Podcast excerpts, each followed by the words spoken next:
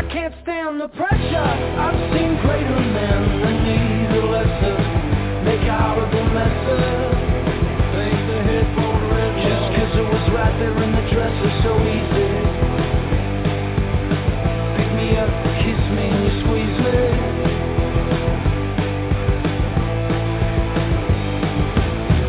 Broadcast live and heard around the world, you are now listening to the most entertaining hour of radio on the planet. Welcome to the High Stakes Fantasy Football Hour, presented by MyFFPC.com, with your hosts Eric Balkman and Ferrell Elliott. The High Stakes Fantasy Football Hour is your home for analysis from the best players in the world. And now, because no one else was available, here's Eric Balkman and Ferrell Elliott.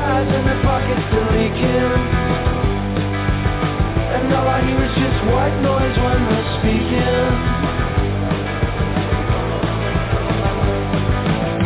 There's too much river from the voices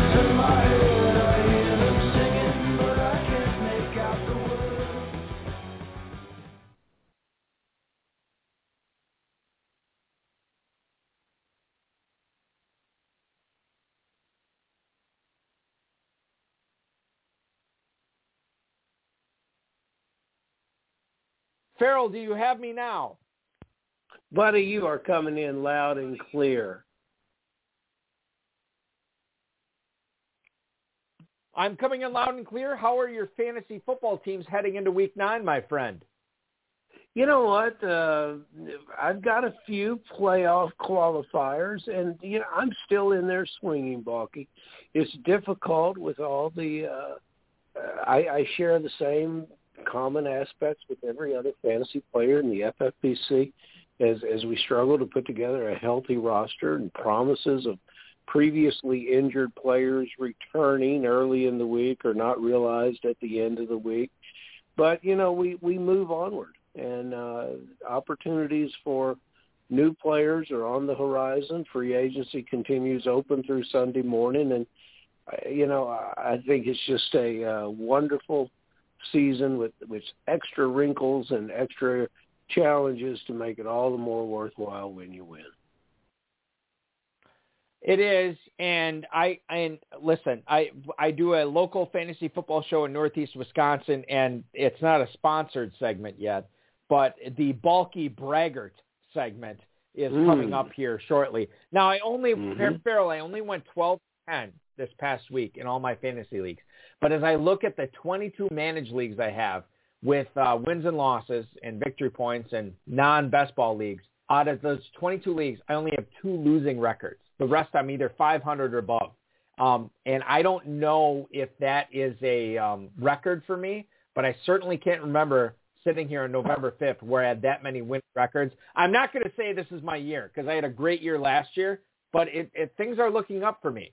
And, and I hope things are looking up for you. I know things are looking up for our guest tonight coming up on the program tonight. Uh, we are going to pontificate about the impact Adrian Peterson is going to have on the stretch run of the fantasy season. Whether Michael Carter has broken through as a top 20 FFPC running back option the rest of the way, and the seventh place team in the Footballguys Players Championship. It is owned by Bill Potter. He has his team um, uh, positioned uh, to win a half million bucks. He's going to stop by. He's going to talk about the toughest lineup decision he's facing this week and much more. Shout out to the chat room right now. You guys can post any questions you might have in there right in the chat room. Uh, if you want to connect with, uh, with us on Twitter, we are at HSFF. The show is. I am at Eric Balkman. And of course, check out Ferrell's Kentucky Fantasy Football State Championship at KFFSC.com.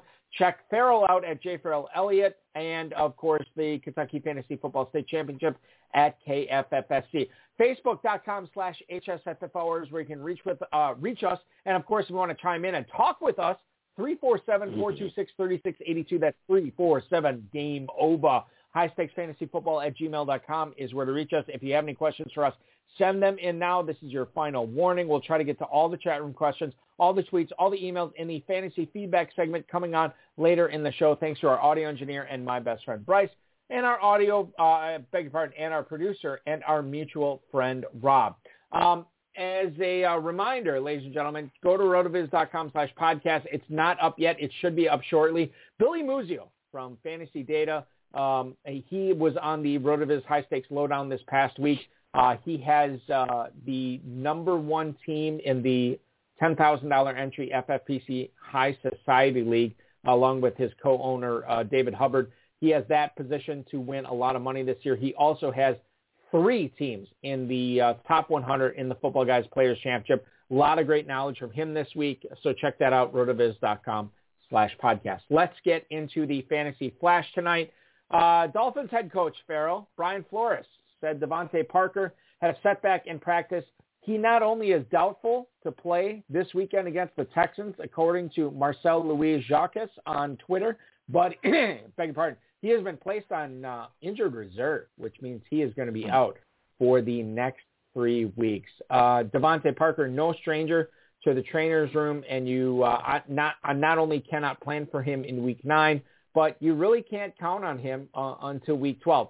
So the question I bring to you, Ferrell, is not necessarily what's going to happen when DeVante Parker comes back. What's going to happen this weekend against the Texans, specifically with Tua Tagovailoa, with Jaylen Waddle, and with Mike Gesicki, who all should, you know, as long as health, um, um, you know, uh, dictates, they should all have big games against the Houston Texans. Jaylen Waddle has averaged 6.67 receptions on 9.67 targets when DeVante Parker has been inactive this season. Mike Gesicki has looking been uh, he, he's been awesome so far this season, and this should only get better against the Houston Texans. Your thoughts? Uh, I, I guess uh, the takeaway here for me is you start Waddle, you start Gesicki. Tagovailoa uh, is dealing with that hand injury um, on his throwing hand. What are your thoughts on starting him this week, knowing that um, Parker is going to be out? Tua is scheduled to play Balky, so I'm going to put him in my lineups, and he'll have to play as a backup to um, a couple of uh, quarterbacks that that bye week uh, unavailability, unavailability, especially um, Tom Brady. Now, I want to mention one thing about Parker. That's why Parker went so late in the drafts. Um, fantastic talent. We advised putting him in the lineup last week, and listeners did that, they were rewarded. But I started to look up how many games he's missed, and you know it it doesn't matter. His sporadic, unavailable status has led him to just be ignored by fantasy players and not to be trusted even when he's available to play. Waddle is a solid player in an offense that I thought would frequently try to get him downfield and use him on slant passes, run a few skinny posts. It's a lot of vertical passing in those targets. That's the only downside about it. That ability to catch the ball and move goes away the closer you get to the goal line. Thus, we raise the um, possibilities of Gesicki being targeted. There's other tight ends uh, on that roster that seem to step up if if they try to bracket Gesicki and give him problems at the offensive line it can be a long day for him. That's when you see the other two guys catching balls at the tight end position down there. Buried on this depth chart is Mack Hollins, a player that I very much admire, a big, tall receiver and a good red zone target. There's going to be lots of red zone opportunities against the uh, Houston Texans, and that's why Waddle's an easy start for me, but so is Tua. Yeah, it, it's very, and I picked up Tagovailoa in a couple of leagues where I had Tom Brady right. this week, and and I'm still I'm still starting him with uh, full confidence. Um, I, I know Brian Flores said he's a little bit banged up right now, but everything I've read, everything I've seen, everything I've heard makes it seem like he is going to be good to go uh, for this game. So I am starting him, and as I look at the um, uh, point spread in this game, uh, the Texans are a six-point favorite with a 46 and a half over-under, so that should mean good things for the Texans offense. Tagovailoa, uh, Mike Gesicki, and Jaylen Waddle, all beneficiaries there for sure. Flip it to the West Coast. John Lynch, who is the general manager of the San Francisco 49ers, said that Jeff Wilson could be activated from the pup list and play this weekend against the Arizona Cardinals. And we're going to get into uh, Kyler Murray and DeAndre Hopkins here shortly. But this was uh, the the Niner side of this was reported by Matt Maiocco on Twitter. Jeff Wilson has not played in 2021. He actually had a knee injury all the way back in May. Now, Kyle Shanahan, you would like to think, is going to figure out a way to get Jeff Wilson involved if he is indeed active uh, for Week 9. Elijah Mitchell has been awesome the last um, uh, three weeks here for the 49ers uh, so far. It's very difficult for me to see a pathway to um, saying Jeff Wilson is a good start in Week 9, Ferrell. But, you know, the fact of the matter is if he's available in your FFPC leagues, and I'll look up his ownership uh, percentage in the main event here shortly on, uh, of course, at uh, fantasymojo.com, Darren Armani, who is the godfather of the Pros versus Joes and helps us out with the ADP and the ownership percentages each and every week here on the program it's very difficult for me to see a pathway to starting Jeff Wilson this week. But for sure, you got to find a way to roster this guy because he could figure into the equation going forward, right? Uh, certainly, and uh, you know, I look back to Mostert. Remember when we were still drafting Mostert, Balky? You know, this is a quagmire of disappointment. Uh, this San Francisco backfield, and if you happen to land Mitchell, your your free agent dollars have not been frittered away, and you have a player that is going to increasingly get better in the NFL. He's he he's got a lot of season in front of him, and he's largely compared to a number of running backs across the leagues dealing with fresh legs. So I really like Elijah Mitchell, and that you know I notice in, in some free agency um, when I look at my competitors' uh, balances, I wonder what some of these guys are waiting for. I don't think it's Jeff Wilson. You know, I think Jeff Wilson could be a complementary piece, especially if you have other Niners backs or if you too uh, acquired Mitchell and can somehow miraculously still have uh, bargaining funds uh, still available to bid. But I uh, I think you might wait with uh, what you, what you might have coming down with other retired running backs coming back to the game, you might consider uh, smaller bids on Mitchell, if any at all. Yeah, and I think that's the the way to play this here. And, and we're going to get to our guest here tonight, Bill Potter, the seventh place team in the Footballguys Players Championship. A question from the chat room right away. It's uh, Christian McCaffrey and and mm. um, whether he is going to be active this week. Now, I am looking at what David Newton, who covers the uh, Panthers uh, for uh, for ESPN, said. Matt Rhule said that if Christian McCaffrey is indeed active this week, he would not be taking on 40 to 50 snaps in offense. They want to be smart about this, and that means he is going to be brought along slowly. So that is the situation mm-hmm. we're looking at right now, which kind of creates a quagmire for fantasy owners, Ferrell, because there's a lot of people that want to play, myself included, that want to play Chuba Hubbard. There's a, a, a ton of people that want to play, myself included, Christian McCaffrey. So how do you, as it stands right now, and, and we'll probably get more clarity about this on Sunday, but how do you handle Christian McCaffrey uh, in your lineups this week, knowing that if he is active, he's not going to see his normal McCaffrey workload? Well, you know, not every owner is Bill Potter. Not every owner is um, um, Meyer and uh, Mueller and, and um, our good friend Rick Ross, who last time I checked the FFPC top 20 is at 13th. You know, we're in a situation, Balky, where we're challenged with who to get in, and you would have to say that, okay, if I can get 10 carries out of Christian McCaffrey, who's a great competitor, chomping at the bit, if he's on the field, he's healthy enough to play, what will he do with those 10 carries? Even if he's splitting carries with Hubbard, what will that look like? And you're going to be very, very tempted to play him over who might be your last flex or your second running back if you happen to play in Kentucky. So I, I don't think that you can just take a wait and see approach with that player. Conversely, you know, Hubbard has produced and he's produced well. And if you expect Carolina's game plan to be improved um, uh, with the return of McCaffrey, Hubbard should have enough uh, rushing attempts enough pass catching to make it worthwhile for him to play. There's not a lot of offensive firepower in the receiver corps outside of, uh, of Moore uh, there in uh, Carolina. Disappointments from Anderson. Terrace Marshall has been inactive. These are players that drafters were counting on earlier in the year. I think you can count on your Panthers that remain standing. And McCaffrey certainly, you had big hopes from the t- at the start of the year there's no reason to leave him on the bench if he's re- if he's playing in the game.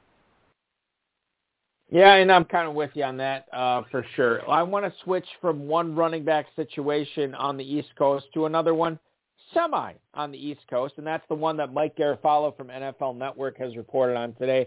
According to him, Adrian Peterson has impressed the Titans and has been promoted to the active roster. Now, according to uh, um, NBC Sports uh, Edge, Adrian Peterson is going to serve as the team's primary Ooh. ball carrier against the Los Angeles Rams this week. He will be a game script sensitive fantasy option with obviously Jeremy McNichols playing a role on third downs and pass catching downs for the Titans this week. The Titans are underdogs this week as they head to the West Coast to take on, quite frankly, what could be the favorites in the um, in the NFC this year, the Los Angeles Rams. But if he does fall into the end zone, score a touchdown, uh, or or get any you know goal line stuff, he could pay off dividends. So I look at Adrian Peterson this week, Ferrell. You know, and and I probably am screwing myself by saying this, but and this is a detriment to my to to my own to my own um, fantasy prospects. I looked at my Kentucky rosters um, and my Kentucky waiver bids uh, and Kentucky waiver results on Thursday morning. Adrian Peterson wasn't even picked up in every single league. So he is out wow. there in some KFFSC leagues. I placed some bids on him, some small bids on him.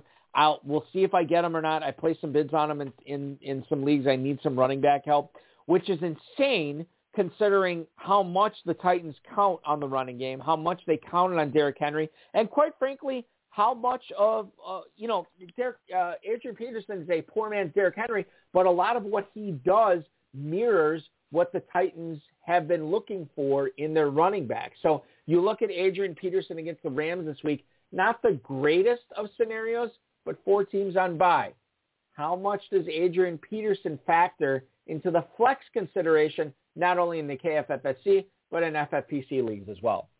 Well, Balky, before I answer that question, you know, I have uh, beaten some of our uh, visitors, uh, some of our listeners and uh, most of our guests over the head to come play in Kentucky, sometimes subtly and sometimes with with very much with with an iron pipe. But I will tell you that you just gave the best endorsement for any players to come play in Kentucky. If we actually had a group of 12 owners that would sleep on acquiring Adrian Peterson. Now, I think that falls into the situation of many of our fantasy players um, feel that older running backs' time is done. I don't know where that comes from, and I would like to disabuse people of that notion. Adrian Peterson is 36 years old. He played for Detroit last year. He rushed for over 600 yards. He averaged four uh, four yards a carry. He scored seven touchdowns on a subpar team. He also caught some balls out of the backfield. We picture this guy as a Minnesota Viking Balky. I looked this number up. 116 starts with the Vikings, but he's had 47 starts with the other stops along the way, included with Detroit, Arizona, and Washington. Now he comes with fresh legs and anxious to get back to it. He is a perfect fit. You described a, a pass, a, a run heavy team but they're a run pass option team with Peterson in the backfield. So what does that mean for the other players? Uh, we're going to see more movement, more more work with his feet uh, from Tannehill. We're going to see different kind of route running from the receivers, uh, but we're still going to see um, Brown flashing across the middle, getting separation and getting the ball. We're not going to miss those opportunities. Losing Henry, there, there's there's a great deal of uh, frustration to uh, opposing uh, defensive coordinators when Henry is on the field. But that does not go away with the different things that this offense can do with the different talents in the quarterback. So this is when we're going to have to see Tannehill step up. Peterson will be a great complement to that. They cannot cheat on Tannehill because of Peterson. We'll talk more about his backup later, which is also an interesting player. McNichols getting his opportunity, but my goodness, why would you sleep on this player? Now he's not going to, he, he's not going to get the same kind of uh, carries and, uh, that that uh, Henry had, but he's coming to it. He's ready to play. He's missed it. You know, we all think that the players miss playing on Sunday. when they're away from the game. If I was a veteran player, I would never retire from football. I would never I would never put in my severance papers and draw that money, especially because I know I want to get back. I want to be around the locker room. I want to be around the practice. I want to have this purpose in my life. That's what Adrian Peterson's returning to. He's going to help his team perhaps go all the way. And we'll get a glimpse of uh, what those uh, games in January and February might look like uh, when we see this uh, Rams Titans matchup.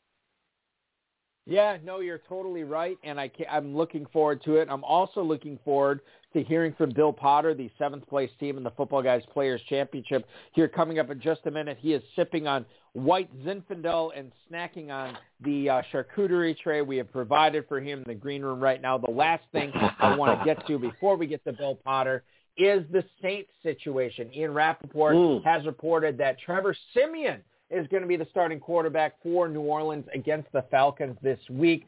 Siemian threw for 159 yards and one touchdown after Jameis Winston tore his ACL uh, and as as well as some other knee damage in the win over Tampa this week. Now, he gets the start against Atlanta. Taysom Hill, who is battling the concussion, has already practiced in full this week, so you'd like to think he is going to be ready to play. Uh, Sean Payton has already said that he will get some action this week. I picked him up in a couple of Kentucky leagues, Ferrell, but I do have some bids in on some other quarterbacks.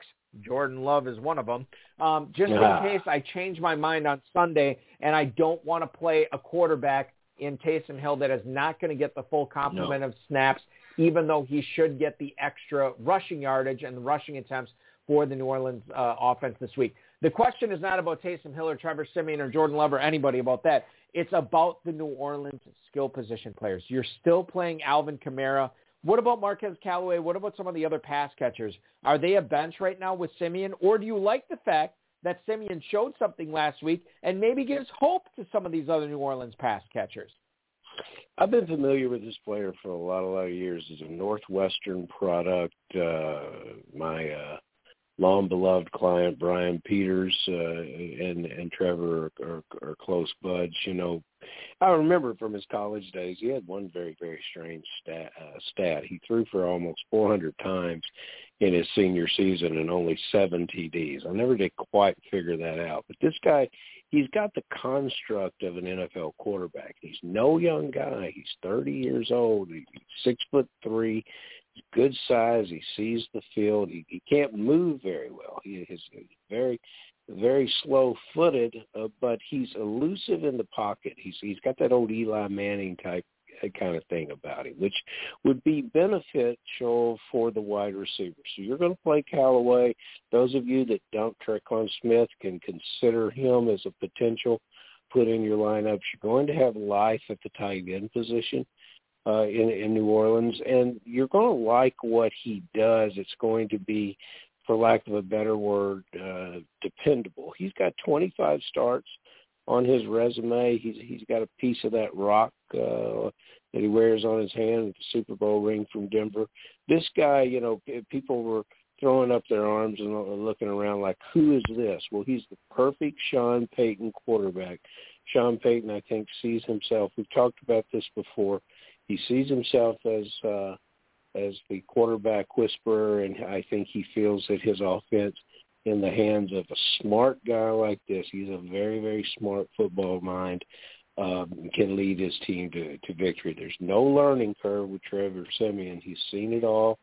Uh, the Denver Vikings, Jets, Titans. You know now uh, he's in a position now to uh, actually make a difference for a team and lead them uh, to great success. So good for him, good for his opportunity, and I think on certain, I think with certain of these wide receivers, you can find a more consistent start, and that's what we've all wanted out of Callaway is opportunities and consistency because we haven't seen that. What we will see is an opportunity for a guy who's been very consistent so far in the Footballguys Players Championship this year to offer some great fantasy advice for all of our listeners tonight. He's been very patient in the green room. He is dusting the cracker crumbs off his mustache right now and finishing the last of his uh, of his white wine spritzer in there. He started playing fantasy football about seven years ago, became completely attached, and been playing with the FFPC with classic competitions. Won a league in 2019, flipped the winning entry into a football guys team last year, and currently his squad sits in seventh place in the 2021 Footballguys Players Championship. Please welcome on to the show Mr. Bill Potter, the clever whale himself. Bill, welcome to the HSFF Hour, man. Thanks for uh, doing the show this week. Hey, it's my pleasure, guys. Nice talking to you this evening. It's uh, great talking to you, and congrats on getting up to seventh place in the Footballguys Players Championship as you chase that half million dollar grand prize. We're going to talk fantasy football with you here shortly, Bill. But before we do that, can you tell us uh, what you're doing to spend your time doing for a living right now when you are not crushing the FFPC, my friend? Well, Eric, I own a small business. We do um, interior blinds and plantation shutters, and I've been in that business for about 20 years. Bill, I think that answer just completely shut down, Eric. I just it, okay. He, he's obviously measuring. He's gone to the you know he's measuring for drapes. So he's pulling them all off. He's he's looking for shutters and blinds. He's he you know what's the what's the top brand name in the blind business right now, Bill? I'm the, probably the top blind business uh, blind company out there is Hunter Douglas. They're they're the yeah. they're the big boy. Yep. I love it. Well, you are the big boy in the FFPC. Congratulations on the seventh place uh, uh, position right now. That's a pretty good spot. Lucky number seven to make a run at it. I've been I've been looking over some of your lineups. The first guy that I want to talk about, we we lauded on what uh, Adrian Peterson is going to do uh, for the Tennessee Titans, and, and honestly, uh, Jeremy McNichols. Uh, I don't believe he should be a forgotten piece of, of the puzzle here in Tennessee. That run pass option, uh, the pass part of that would uh, slowly develop and, and make McNichols uh, quite a nice target uh, in in this offense. Plus, I think that player. I can remember him at Boise State. I think he has some good wheels. I think he can break tackles. He's a capable player. You picked him up in the second round of free agency, I believe maybe you were somewhat prescient last week as to what might be forthcoming with Derrick Henry. Why did you get him, and when are you going to play him? Well, I picked him up, as you said. I I was looking at this lineup, and I said, you know, Derrick Henry is a key cog here. I have no backup to him if he goes down. And at the time, Jerry McNichols, Jerry McNichols was available. I knew he wasn't the same type of back, but I felt like there would be some opportunities. And when I play him, like this weekend, I think it's a good weekend to play Jerry McNichols because I believe they're going to be playing from behind, and there's going to be a lot mm-hmm. of run in the passing game. And that that'll be the times that I pick to put him in the in the lineup. This weekend, he didn't. He's not going to make my starting lineup. I just have other better options, I think. I'm looking at Balky. Right are now, you back Bill. with us? Uh, th- there he is. Yeah, no, I am. I am. I am. I, I apologize for that. I'm looking at this right now. This is a question from the chat room uh, that uh, our buddy uh, Wasp Guy brings up, and or, not Wasp Guy. Uh, beg your pardon. Dave Gerzak, uh, Dizzle wants to talk That's about a watch this. guy. Elijah Moore. Eli- yes, Elijah Moore. Seven last night. Seven catches, 84 yards, and two touchdowns. Now, granted, this was some of it was garbage time, trying to come back against the Colts, and most of it was with third string quarterback Josh Johnson. So the question here to you, Bill, is Elijah Moore, a guy that a lot of people were excited about before the season started. How likely is this type of production going to be to continue this year? Can we expect Elijah Moore to, to be, you know, a, a borderline number one receiver? I know Corey Davis was out this week.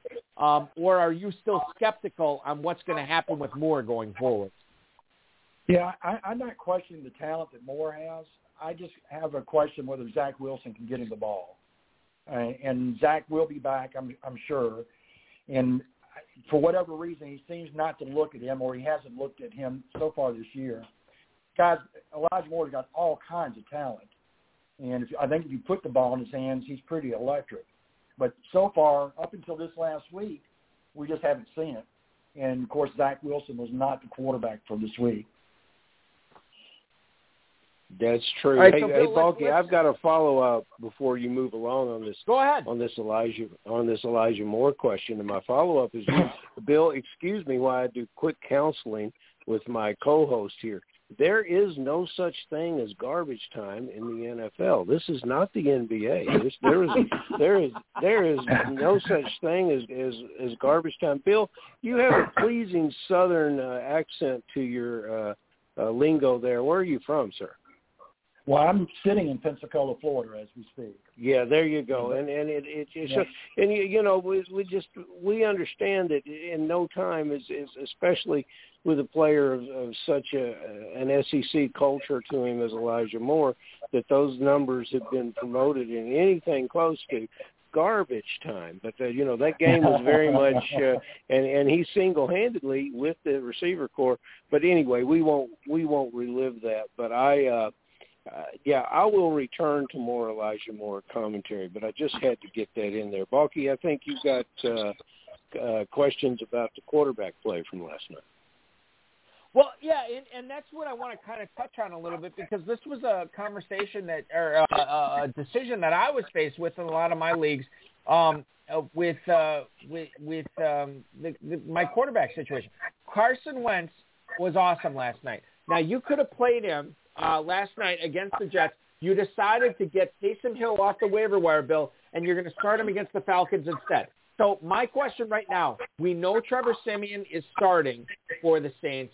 Are you still rolling with Ty, uh, Taysom Hill against Atlanta, knowing that he is going to play some, or are you going to go after no. somebody else on the FFPC no. waiver wire here before uh, Sunday uh, Sunday afternoon? Yeah, I'm going to pick up somebody else off the waiver wire. Uh, when I made that decision. That was a hard decision I had to make this week. And when I made the decision, obviously, I thought that Taysom Hill was going to be the starting quarterback against Atlanta this week.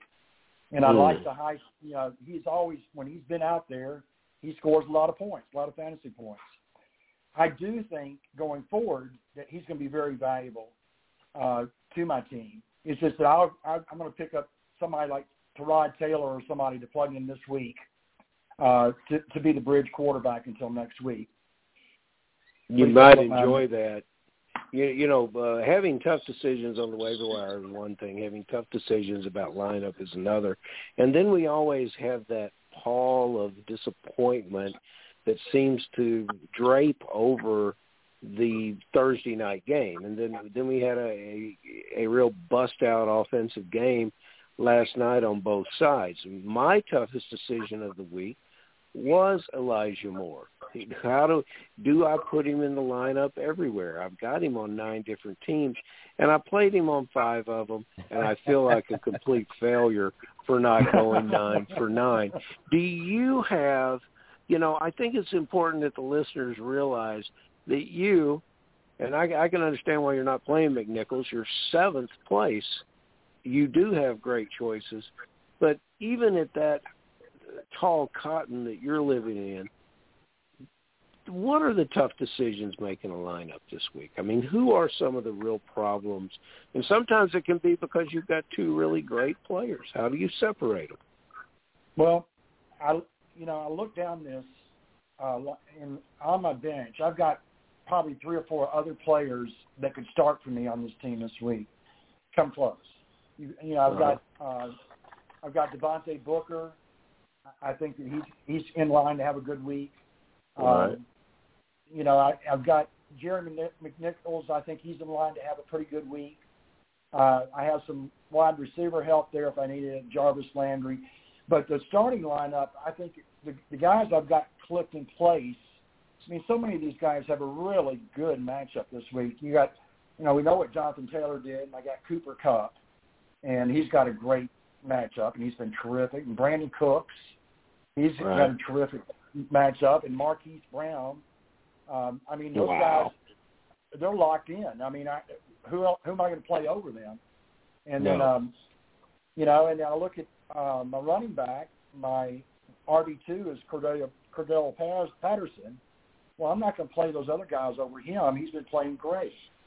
So on this particular team, there's not many lineup decisions that I have to make. Obviously, I made the one about the quarterback, and I'm not crestfallen about that. I, I think Tyrod Taylor will, will give me a good week. and we'll be in sure. good shape. And then, um, you know, from there, Taysom Hill, I think will be a, a good play for the rest of the season. But um, you know, this is a great team, I, and you know, um, you you have to be lucky in this. You have to be lucky in drafting, and you have to be lucky in injury. Of course, I have the Derrick Henry in, injury, but this team is pretty well positioned to survive that. I think. Mm-hmm. Yeah, and, and and we will get into that here shortly. Obviously, McNichols, uh, you know, we we just touched on it, and and we'll we'll talk a, a little bit about him um, going forward here in the in the rest of the show. I do want to ask here um, as, we go forward here um, with some of the other waiver decisions that you had to make this week, Bill. We're talking with Bill Potter, the seventh place team in the Footballguys Players Championship. T.J. Hockenson is on bye for you. You actually Yes. end up getting Albert Oguwepa, uh, Uh, I think I'm pronouncing that right. Good job, Um, and you get him. You're starting him over Hayden Hurst from Atlanta right now. Now Ferrell has been a big Hayden Hurst guy, um, at least in the course of the of the preseason, um, the drafting season. How good do you think uh, Albert Okwuegbunam is going to be uh, in Dallas this week against the Cowboys, uh, knowing that Noah Fant officially will not be able to get off the COVID-19 list in time to play, and Albert o- uh, Albert Okwuegbunam is going to be the starting uh, tight end for Teddy Bridgewater in the Broncos this week. Yeah, you know, when I look at Albert O, and I'm not going to even try the last name. When I when I look at him, I mean, this this guy is 260 pounds and runs a 4.39 uh, 40. I mean, he looks like Noah Fant out there. I don't think he's going to miss a beat. And um, the last I, I read something last year when he played, he started in a game where Fant was not there. He had 25% of the target share, and he had four end zone targets in that game. So this guy could have a terrific uh, week. Dallas is middle of the road in regards to defense against tight ends. So I, I think, and they're going to be playing from behind, so they're going to be passing a lot. So I think he's a, he's a solid play. I think that's a more than than solid play with with permission from Paul McCartney. I refer to that player as Uncle Albert, but I will tell you, uh, the uncle will make a uh, a wonderful target. And that's you know somebody else that's making a wonderful target. And I, you know, I watch a lot of uh, I watch a lot of Baltimore Ravens, and I noticed more Marquise Brown this season, and I was hesitant in realizing that naturally the tight end is a dominant elite player tight end, and then you had a rookie coming in, Bateman, and, and how much is Lamar Jackson going to throw the ball anyway? And this was back when they had lots of healthy running backs, and so I assumed that Marquise Brown would be the complementary player he's already, you know, always been. I looked it up. 57 targets already this year. And there's a bye week in there too. 37 catches, 566 yards, and six TDs. Is is Marquise Brown now a set it and forget it every week start for you? He is, and um, you know, last year there was a lot of hype around him, and this is kind of a post-hype type of guy. Mm-hmm. Uh, and the way it's just worked out, he's he's carved out this beautiful role. He's got a great relationship with Lamar Jackson, and Lamar is throwing the ball more because the running backs are hurt or yeah. uh, diminished. And uh, he's been so solid. I mean, he had that one game where he could have had a couple of touchdowns that he dropped. Uh, Yes. So he's, he's he's been very solid. Uh, I I don't have any compunction at all in punching him, putting him in every lineup. I think he's going to. He's always got a high end number out there that he can reach. To the quarterback situation this week because we we discussed and I by the way, uh, full disclosure, Bill, I, I I picked up Taysom Hill in a in a couple of leagues this week, and I ended up putting in for some for some other quarterbacks this week just in case uh, I don't feel great about it uh, on Sunday. But a quarterback that I think, and, and we've had some chatter in the chat room about it tonight, um, about him being a pretty good start this week is Jordan Love. He gets the start for the Packers against, quite frankly, an historically bad Kansas City defense that granted will be getting Melvin Ingram this week, but even still, they've been pretty bad this year. If there was ever a week that Jordan Love could slip into a starting job like an old man into a hot bath, it is the Kansas City Chiefs defense. Granted, it's in Arrowhead. I get that. But even still, it's a bad defense. So how good or bad do you think of a start does Jordan Love make against the Chiefs, uh, knowing that that uh, that he's going up against a, a defense that's really been underperforming uh, as far as high stakes owners go in their leagues this Sunday? Yeah, I I you know I think he's going to have an okay game. I don't think it's going to be a, a, a mind-boggling game because I think they're going to run the ball, and uh, he may have some limited opportunities there. You know, when I was trying to look at what I thought he might do for for this game, I'm thinking that we're looking at a little over 200 yards passing and maybe a touchdown, maybe an interception, and so that's not a bad. I mean, that's not bad. Uh, that what be 16, 15, 16 points. That's kind of what Ooh. I think you expect. That's my opinion of it. Um, I don't. I just don't think we're going to give him a lot of lot of opportunities to, to toss the ball. Bill, we are going to sit that white wine that uh, that Zinfandel that Balky's talking about aside, and we're we're going we're going to bring in your choice of bourbon. I, I'm a wild turkey man, which my good friend Jesse Bumstead tells me is rock gut bourbon. So you know we we would, but we'll get you to the top shelf and get you the top of the line, and through that, a spectrum of clarity will emerge for you on this question. And you know, with permission of. uh of uh, uh, John Lennon, I'll, I'll tell you that that all you need is love, because that that's all you're going to do. That's that that's all you're going to have to do to rack up points. I think we're seeing the second coming of Jersey Mike here with another bench quarterback coming in and pushing um, 400 yards. You know, you had to love um, everything you've seen uh, out of the New York Jets and what what a quarterback change could do for a team. And I'm not so sure that uh, Zach Wilson hurries back to this lineup. It's it's a lot to be seen about the Jets, but no matter who's at quarterback, you, you would have to agree that Michael Carter has developed this year very very nicely. Uh, would you consider him a breakthrough player? Is he the kind of player? I know this past weekend it was only nine or, or, past Thursday night it was only nine or so points, but can you can can you see that this guy would be a player that would help a team that gets into the championship of the FFPC to really help a team make a run to be a 15, 16 point player per week? Yeah, I do. I think Michael Carter is a tremendous talent. I think we all season long have been waiting for him to emerge, and um, I think we're seeing that emergence. Um, he, he's he brings a lot to it. I love his pass catching ability, and he's mm. got he's got a three down set. Uh, you know, the um, I think he's going to be one of those type of players. I wish I had him on my team. I have to be honest with you. How about you, Carl? You feel the same way? More of it. I I would just like to have more of him. I uh yeah. you know between he and Williams, it was a difficult decision uh, to make about which one. And I've got a good pal that plays here in Kentucky, Justin McCord. When you when you look at two, and I, and I know we're dealing about two players that came from the same college. That's why they're linked. Again, maybe the less expensive option would have been the one I should have gone with, and that would have been Michael Carter because I think on uh, you know draft capital, man, is he paying dividends. But both these yeah, guys absolutely. are doing well, and I think we should remember that as we try to evaluate college players that play in tandems uh, these two are quite a tandem. Talking with uh, with uh, uh, Bill Potter, the seventh place uh, team in the uh, uh, Footballguys Players Championship right now here on the High Stakes Fantasy Football Hour. I am Eric Balkman.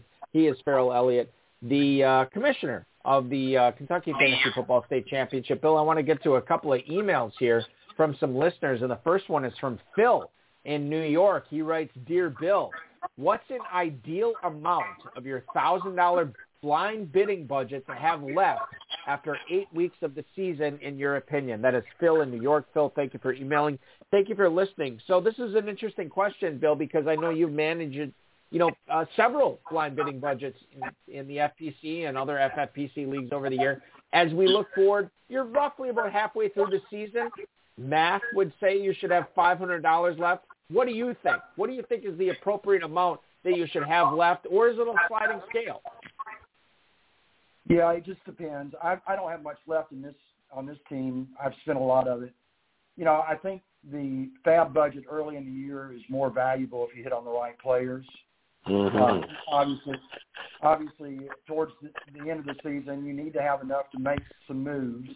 Uh, one of the reasons I didn't pick up Adrian Peterson on this team is because I didn't have the fab budget to do it. I didn't feel, and um, you know, so in some ways, you're you're you're you're hampered if you don't. But I think five hundred dollars would be too much to have at this point. I think, you know, a couple hundred bucks so you can uh, change out defenses or kickers or whatever, or pick up somebody to fill a bye, bye week. But at this point, I think most of the fab budget is probably, in my book, should be spent. Uh, that's the way I approach this. Um, you Yeah. know, somebody else. Go ahead, Eric. No, I, What- I, what- Bill, I was going to agree with you there because, well, and maybe this is out of necessity. I have a lot of of leagues that have far fewer than 500 bidding, billion, dollars left in, in my KFFC leagues and, and more. Ferrell, how are your FFPC teams looking right now as as we head into Week Nine? How on average, or or can you give us a mean of of how many bidding dollars that you have left, and and quite frankly, how many you you thought you'd have left at this point at the start of the season? Uh, fellas, I am shopping at the Dollar Tree. Uh, that ultra ultra bright toothpaste is with its whitening shine is what I'm I'm looking for in the dollar tube. No, it's it's uh I have largely dissipated it and I've been proud of some of my moves, less of others. I wish that I had been uh, more uh, aggressive on uh, Cordell Patterson. I want to go back to that and ask, did that take a bit of your fab budget? I asked Randy Mueller how quickly, when he came on the show, there's a player that he's been leaning on greatly, and I I asked him how how soon did he get to him, and he said after week one. And so I assume he didn't have to spend a lot. When did you get him, and is that where a lot of your money went? And if so, You know- what a great investment. Well, I have to be honest with you, Ferrell. I don't remember. I picked him up early in the season, and I don't believe I paid that much for him at the time. Mm-hmm. You know, because I had Mike Davis on this team as well, and obviously he's been a little bit of a disappointment. But um, I I picked up Cordell Patterson, I believe, pretty early on, and um, I don't think I spent a lot of money on him. I don't believe. Um, It's so amazing as you right- go through this what you can get later for less money. And a lot of the guys I think that have big, big budgets, they have them there because they're just hesitant to spend. They believe in their draft. Sometimes I don't think it's a it's an exercise of uh of uh, supply and demand as more as, as just anticipation and belief about players that have been drafted. It's it's an it, it's certainly an inexact science, uh, but it's one that I agree with with Bill Balky. I'm I when I've got it, I'm spending it. Saturday night in Vegas, buddy. Yeah, I wish I'd, I'd I wish I'd been more aggressive on Elijah uh, on Elijah Mitchell uh, for San Mhm. Francisco. I think I missed out on that one, and he's he's he's having a solid year, I believe. But that was one where I, I really kind of kicked myself. I didn't get him in any of my teams. You're talking with uh, Bill Potter, the seventh place team in the uh, Fo- Footballguys Players Championship heading into week nine. One more email here for you, Bill, before Ferrell gets to his final question. And that's in Kev, uh, from Kevin in Chattahoochee, Georgia. Ha- uh, hat tip to uh, Alan Jackson on this one. Uh, he writes, Hi, Bill. With James Robinson banged up right now, would you still feel okay starting him if indeed he is active against Buffalo? Thank you for the email uh, Kevin in Chattahoochee, Georgia, where I learned how to live and I learned who I was, a lot about living, and a little about love. Uh, that is according to uh, Alan Jackson and, of course, Kevin in Chattahoochee, Georgia. Okay, so we look at James Robinson right now, fellas. Um, and uh, officially, he will be listed as questionable against the Bills. I do believe he practiced in a limited fashion today. He gets the 1 o'clock game on Sunday, so that's going to be good. Um, so, so I guess, Bill, the question is, if you own James Robinson in any of your leagues, how confident can you feel starting him this week, knowing that he has been limited in practice all week and knowing that he's facing one of the tough defense, toughest defenses in the NFL, the Buffalo Bills? Yeah, that's the problem. I, I, I mean, it's hard not to start James Robinson, but with him being banged up and against Buffalo, you wonder if Carlos Hyde is going to get more play than he normally would in this particular game. Um, I wouldn't be very confident, to be honest with you. Bill, this is and and Balky Balky loves giving me this question, and and I live for it. And it's a fun question in the start of the year, and we you know, we had two notable Italians and Sean on the show last week, and we proposed them the same question. And they're sharp guys, and they have good teams just like you. And boy, did they bomb! They we they gave everybody they gave us as a bust was a star, and everybody that they gave us as a sleeper is on Ambien. But I got to tell you, uh, the the I'd like to like to hear it from you because I think you've really got a hand on the pulse of what's going on in this, and maybe you just hinted. You know, James Robinson is a perfect example, but a lot of people until uh, the very end of uh, FFPC main event drafting didn't have to spend draft capital on James Robinson of note. Right. I want to I want to look at a player that you had to spend first, second, early third round draft capital on that if you start him this week, you may regret it. And then I would like you to dig deep in that bag and find out that sleeper that you think uh, high stakes players should get into their lineup this week. Well, this I, I did a lot of thinking on this one. I think the one player, and he may not even play. I, uh, there was late news today that he's on the injury report. Is AJ Brown? I really think this mm. is going to be a tough, tough week. Um, for the Tennessee Titans. Um, I think they're going to. There's a little bit of a transition here.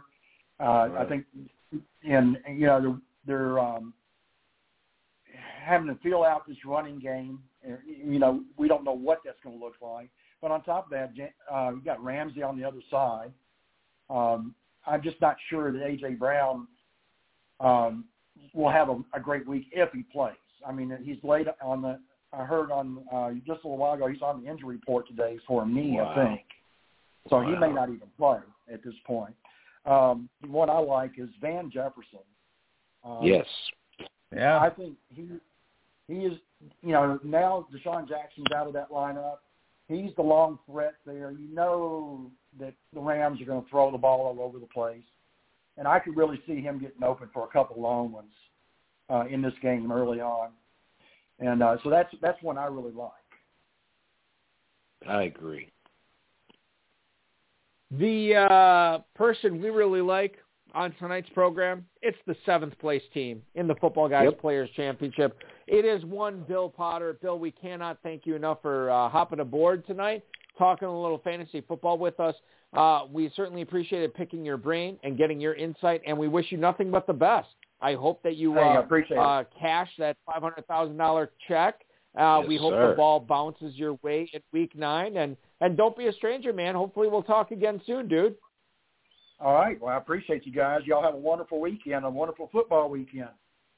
Thank you, Bill. And that's the plan, man. And the same to you. Bill Potter, ladies and gentlemen, the seventh place team owner in the Footballguys Players Championship as we head in to week nine. Uh, exciting stuff there from Bill. And and and and Ferrell, I should bring this up too. Like you know, Bill has won a few FFPC leagues over the year. Over the years, never been in contention like this before, and I, it's always exciting to. And, and I, I've been saying this to the guests all season long. Oh, long way to go, long way to go. Well, we're headed into week mm-hmm. nine now. Uh, and I, you know, it's still, you know, a significant way to go, but not nearly as long as it was in week one or week two. So you can kind of see which teams of yours are dialed in, which teams of yours are, are ready to dominate, and which teams of yours, you know, maybe need some some some work here uh, going forward. And I assume that's the same with your teams, my friend. Uh, Churchill said it best. We are uh, Balky. We are uh, not at the end, but perhaps we are at the end of the beginning. And, uh, you know, we're in a place where we've got to, um, you know, where the decisions we've made, we're now going to have to live with them, you know, and, and every time I turn, you know, Bill just informed me and I, I'm not surprised that AJ Brown is being reported as injured. I had not heard that yet. I did hear that Cole Beasley is is being reported as injured, and guess what? They're on one of my better teams, and both in the lineup this weekend. So you're in a situation where you're just thank goodness uh, that Dave and Alex and the FFPC powers that be uh, made the decision to extend free agency to later in the weekend because uh, we need the time to put together the rosters to have the players to play. And I just hope with the uh, like Elijah Moore's and perhaps some lesser known players, uh, you know, that they will step up for you. But it's, uh, uh, you know, next man up football is my favorite kind of football, and there's great depth at the wide receiver position. If you use your imagination, you can see it happening. I love that attitude, Ferrell. I love that attitude, and that that is going to carry a lot of people to fantasy greatness going uh, forward.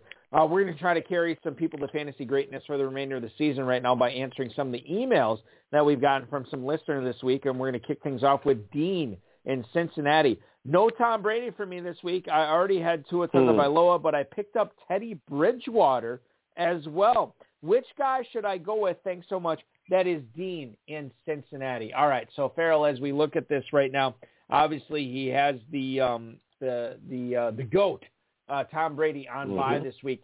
He has a couple of options here. Now I happen to like uh, to I know Tua Tagovailoa wasn't wasn't all that great last week, but he gets the Texans at home this week. Yum yum yum. I love that. Teddy Bridgewater goes on the road, but it's the Dallas Cowboys, which uh, haven't been the greatest uh, defense in the world for me, and I know Tagovailoa is banged up a little bit. I think I'm going to go with Tagovailoa in this instance over Bridgewater. What say you, my friend? I think you're making the right choice, Balky. And Dean was probably hedging his bets to make sure that Tua was healthy enough to play, but the matchup you won at home versus Teddy on the road. And quite honestly, I don't think that was a good pickup, and he should probably deal Teddy after the weekend. The Denver team, despite all of those great athletic targets, they don't seem to have the game plan, and Teddy does not seem to be playing with the, the intensity uh, in that they want to move the ball. It's just not a high octane offense. Uh, they they look that they're trying to extend the possessions. They've got good running backs, and they're going to feed them the ball more. And the passing game is going to become less and less a thing for the quarterback there. There's your 15-point quarterback uh, Tua, even in victory, will throw the ball 35, perhaps even 40 times. Yeah, no, I think you're right, I, and I think that makes a lot of sense. Uh, I would go with Tunga. I'm playing Tagovailoa in a couple of Kentucky leagues this week too, so obviously mm-hmm. I am on board with him. Okay, moving on to a player we have talked about throughout the podcast. Feel free to be as um, long or as brief as you want to be on this email from Bill in Coatesville, Pennsylvania. Will Jeremy McNichols' role be big enough for me to flex him out over Tony Pollard this week. So Tony Pollard, who has been quite frankly an, an underrated um, uh, flex choice in the FFPC uh, over the last several weeks. Tony Pollard obviously gets the Broncos at home this week. Jeremy McNichols, tough um, game on the road against the Rams. But Ferrell, the game script for McNichols, given that he should be the third down guy and catching passes, if the Titans do get down, that might make him a little bit more valuable in week nine lineups over Tony Pollard. Do you agree on that? Yes, Mr. Bill Potter summed that up very eloquently for us. And it's difficult because all of us that own Pollard know that he's just one cutback away from taking one to the house. And who would he take it to the house against?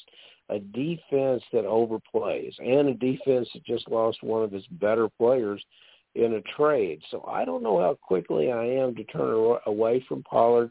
McNichols, perhaps he has like a Ty Johnson game on Thursday night, and at the end you're looking at a good fantasy score. But McNichols has to catch a lot of passes and find the end zone. I don't necessarily think Pollard does. I'll probably stick with Pollard and take a wait and see approach on McNichols. Let's move on and get to another email here from listener Daryl in Iron Mountain, Michigan. Uh, great skiing in Iron Mountain, Michigan. Hi, guys. Ooh. How concerned should I be about Rashod Bateman not practicing today? Should I start Van Jefferson instead? Thanks in advance. That is Daryl in Iron Mountain, Michigan. All right, so let's get into this Rashod Bateman thing just real quick since we have not talked about it throughout the program tonight. Rashod Bateman was not showing up on the injury report throughout the week for Baltimore uh, this week. Then all of a sudden, out of the blue today, for whatever reason, um, he did not practice, and he's listed as questionable against the Vikings. John Harbaugh called the injury to Bateman, quote, a minor physical issue and still says he has a very good chance to play against the Vikings. But Ferrell, I always get leery about two things. Midweek um, practi- uh, midweek injury additions to the injury mm-hmm. report, obviously, and then uh, people not practicing on Friday. This is a groin injury officially for uh, the for the Ravens um, for Bateman. And remember, the thing that kept Bateman out for the start of the season, you guessed it, it was a groin injury. Now, the Ravens do play at 1 o'clock on Sunday, so that's good. Um, the Vikings defense is not great, so that's also good for Bateman. But when it comes down to Bateman or Jefferson, who are you rolling with here? Uh, and let's just assume, obviously, for the purposes of this conversation, Bateman is indeed active for the Ravens against Minnesota on Sunday, my friend. Bateman active and in perfect health. It's not even a choice. Jefferson is the better choice here. Now, Bateman has put up some numbers in his return, but it took a 41-17 loss for him to do it and, and throwing the ball down the field. I don't think that's what we're going to see here. Minnesota is, is likely to lose this game and not challenge uh, the Ravens in points. We're probably looking at you know, a 30 to 21, something like that. So I don't see that as a big wide receiver game for the Ravens. Uh, Jefferson, you can see the process developing. It started slow, but you can see how they're bringing this player along, and it looks like they want to make sure that he gets six targets a game, and he's going uh, with this quarterback. And in these game situations, he's going to make the most of those good passes that he can catch, run with after he catches it. I'm not as sold on Bill as Jefferson being as huge a downfield threat, but I sure would like to see it. And if Bill's right about it, Jefferson even shoots higher up the board. Van Jefferson, six targets last week. He caught three of them for 88 yards. That makes it six straight games where Van Jefferson has gotten at least four targets. Now, bear this in mind of those games, DeSean Jackson, except for the last one, DeSean Jackson was on the team. He is no longer with the nope. Los Angeles Rams, which is going to free up a lot of stuff for Van Jefferson. And consider this. Jefferson got those six targets. Then he had to exit the game with uh, an ankle injury. He came back in, but when he was ready to come back in, the Rams were already up by 30. So there was no reason for him to come back into the game too. So I think there's a lot to like about Jefferson. If you read between the stat lines here, and I know there's been a lot of people, and I'm looking at you, NFL Network, are saying to start Rashod Bateman this week. I am not huh. on board with that. I think if it comes down to Bateman and Jefferson, you are playing Jefferson in your starting lineup. Final email. We go down to Texas, Ferrell, to Alex and Amory, Texas. He writes, what's up, Ferrell and Balky? I'm missing Hockenson this week and only have Cole Kmet and Jonnu Smith oh. to choose oh. from. Which tight end would you two start? So this is a tough, uh, tough call for me, obviously, uh, when we look at these two players. Neither one of them is a dominant, um, you know, target monger, has a great matchup this week. You look at um, uh, Cole Kmet on Monday Night Football against the uh, Pittsburgh Steelers. That's in uh, Western Pennsylvania for Kmet. And then Jonnu Smith also has to go on the road he stays on the East Coast. He goes on against uh, what I continue to say on this program, an underrated Carolina defense. He faces the Panthers this week. Ferrell, I don't really like either one of these. I can be persuaded either way, but right now I'm leaning towards the talent. I'm leaning towards Kmet. It seems like Hunter Henry has sort of taken over the lead tight end role uh, for the New England Patriots, uh, uh, supplanting Jonnu Smith uh, as that lead tight end for the Patriots. Cole Kmet still the leading tight end for the Chicago Bears. So I think that's where I fall in on this. Neither one with a great matchup. Kmet to me represents the higher upside option. We must surrender all hope with these two choices. If you have a dollar left in FAAB budget, sir, please go to free agency and bid on Brevin Jordan, put him on the field um, with the Houston Texans, and hope for a uh, continued success for the young tight end that should have been playing for the Texans all year long. But if you don't have a dollar left, what you're going to do is go do the same thing that the Patriots did, who spent all their dollars on these two tight ends. Now we said on the show many, many times preseason, Balky, that both tight ends would flourish in this offense. And I really don't know why they haven't. Uh, Jonnu Smith has had some really tough times. Uh, he started the first two games with getting targets. He had some real problems down at um, in New Orleans, but I, I think he found uh, an end zone the next week against Tampa, and then in the last couple games, it's been completely silent. And I suppose it's from the emergence of the play and the accuracy of young quarterback Jones to get the ball to the wide receivers. Wide receivers are playing in this offense uh, better than I thought they would. A lot of running backs carrying the ball, and the offense – uh, has not gone on long, sustained drives. You can begin to point to a lot of reasons. I suppose the biggest one is that Hunter Henry has been very successful in the red zone, which I thought Sanu would get some of that. But right now, um, uh, Sanu, Jonnu Smith, uh, right now, Jonnu is not uh, featured as part of this pass catching offense, which is hard to understand on a player that – has so much uh, investment uh, in free agency for. Ferrell, uh, I cannot thank you enough for that insight and for all the insight you have provided tonight. Um, great stuff, not only from you, but from our guests tonight. Um, it was a tremendous episode. We have helped everybody, I think, um, to a great extent, get their lineups in order, get their second waiver wire in order. Uh, Billy Muzio on the RotoViz High Stakes Lowdown this week talks a little bit about that. Check that out, rotoviz.com slash podcast. Um, he calls it free waiver. Make sure you're taking advantage of free waiver day, not only in the FFPC, yep. But in the Kentucky Fantasy Football State Championship as well. Ferrell, uh, wish uh, nothing but the best for you in week nine. Hopefully the ball bounces your way. We'll do it again next Friday, my friend. Enjoy uh, week nine in the NFL and your fantasy football teams, dude. Thank you, Bob. Ferrell Elliott, ladies and gentlemen, you follow him on Twitter at J uh, at J Ferrell Elliott. You follow the KFFSC on Twitter at KFFSC. This completes tonight's broadcast of the High Stakes Fantasy Football Hour. I want to thank Bill Potter. I want to thank Ferrell Elliott. I want to thank the FFPC. Of course, our audio uh, engineer and my best friend Bryce, and our mutual friend and show producer Rob, and uh, you to all the listeners out there that are either uh, listening to this live or downloading it and um, and checking it out, streaming it later on in the week. Uh, reminder: listen to the Rotoviz lowdown this week, rotoviz.com slash podcast, with the fantasy data maven himself, Billy Muzio, crushing the FFPC High Society, as well as crushing the Footballguys Players Championship. Great podcast, great conversation with him. We'll be back next week, 10-9 Central, with sixth place FFPC main event team, owner Pravir Srivastava will be on the show next week. Can't wait for that. Thank you so much for listening, everybody. Your weekend officially starts now. This has been another episode of the High Stakes Fantasy Football Hour, presented by MyFFPC.com. It was broadcast live and heard around the world. Balky and Ferrell will be back next week with more analysis, interviews, and advice from guests much smarter than they are. Thanks for listening, and we'll talk with you again next week.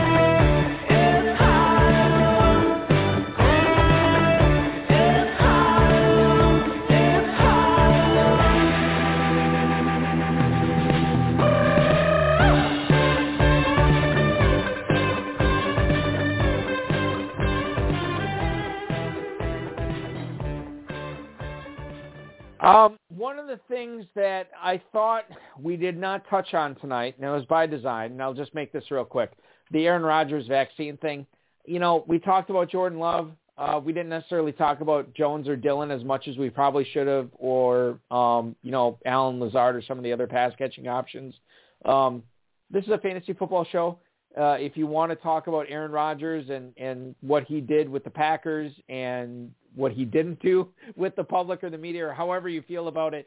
Um, that there's a zillion other outlets for that. Um, we try to stick it uh, stick to fantasy football in this program, and um, it, that's where we'll leave it. So I apologize if you're looking for more of that analysis tonight. Just not getting it on this show. So hopefully the ball bounces your way in week nine, everybody. Good luck in all your high stakes leagues. And we will be back next week to preview week 10 with Praveer Shrivastava. Cannot wait for that. Thank you so much for listening. Enjoy your weekend.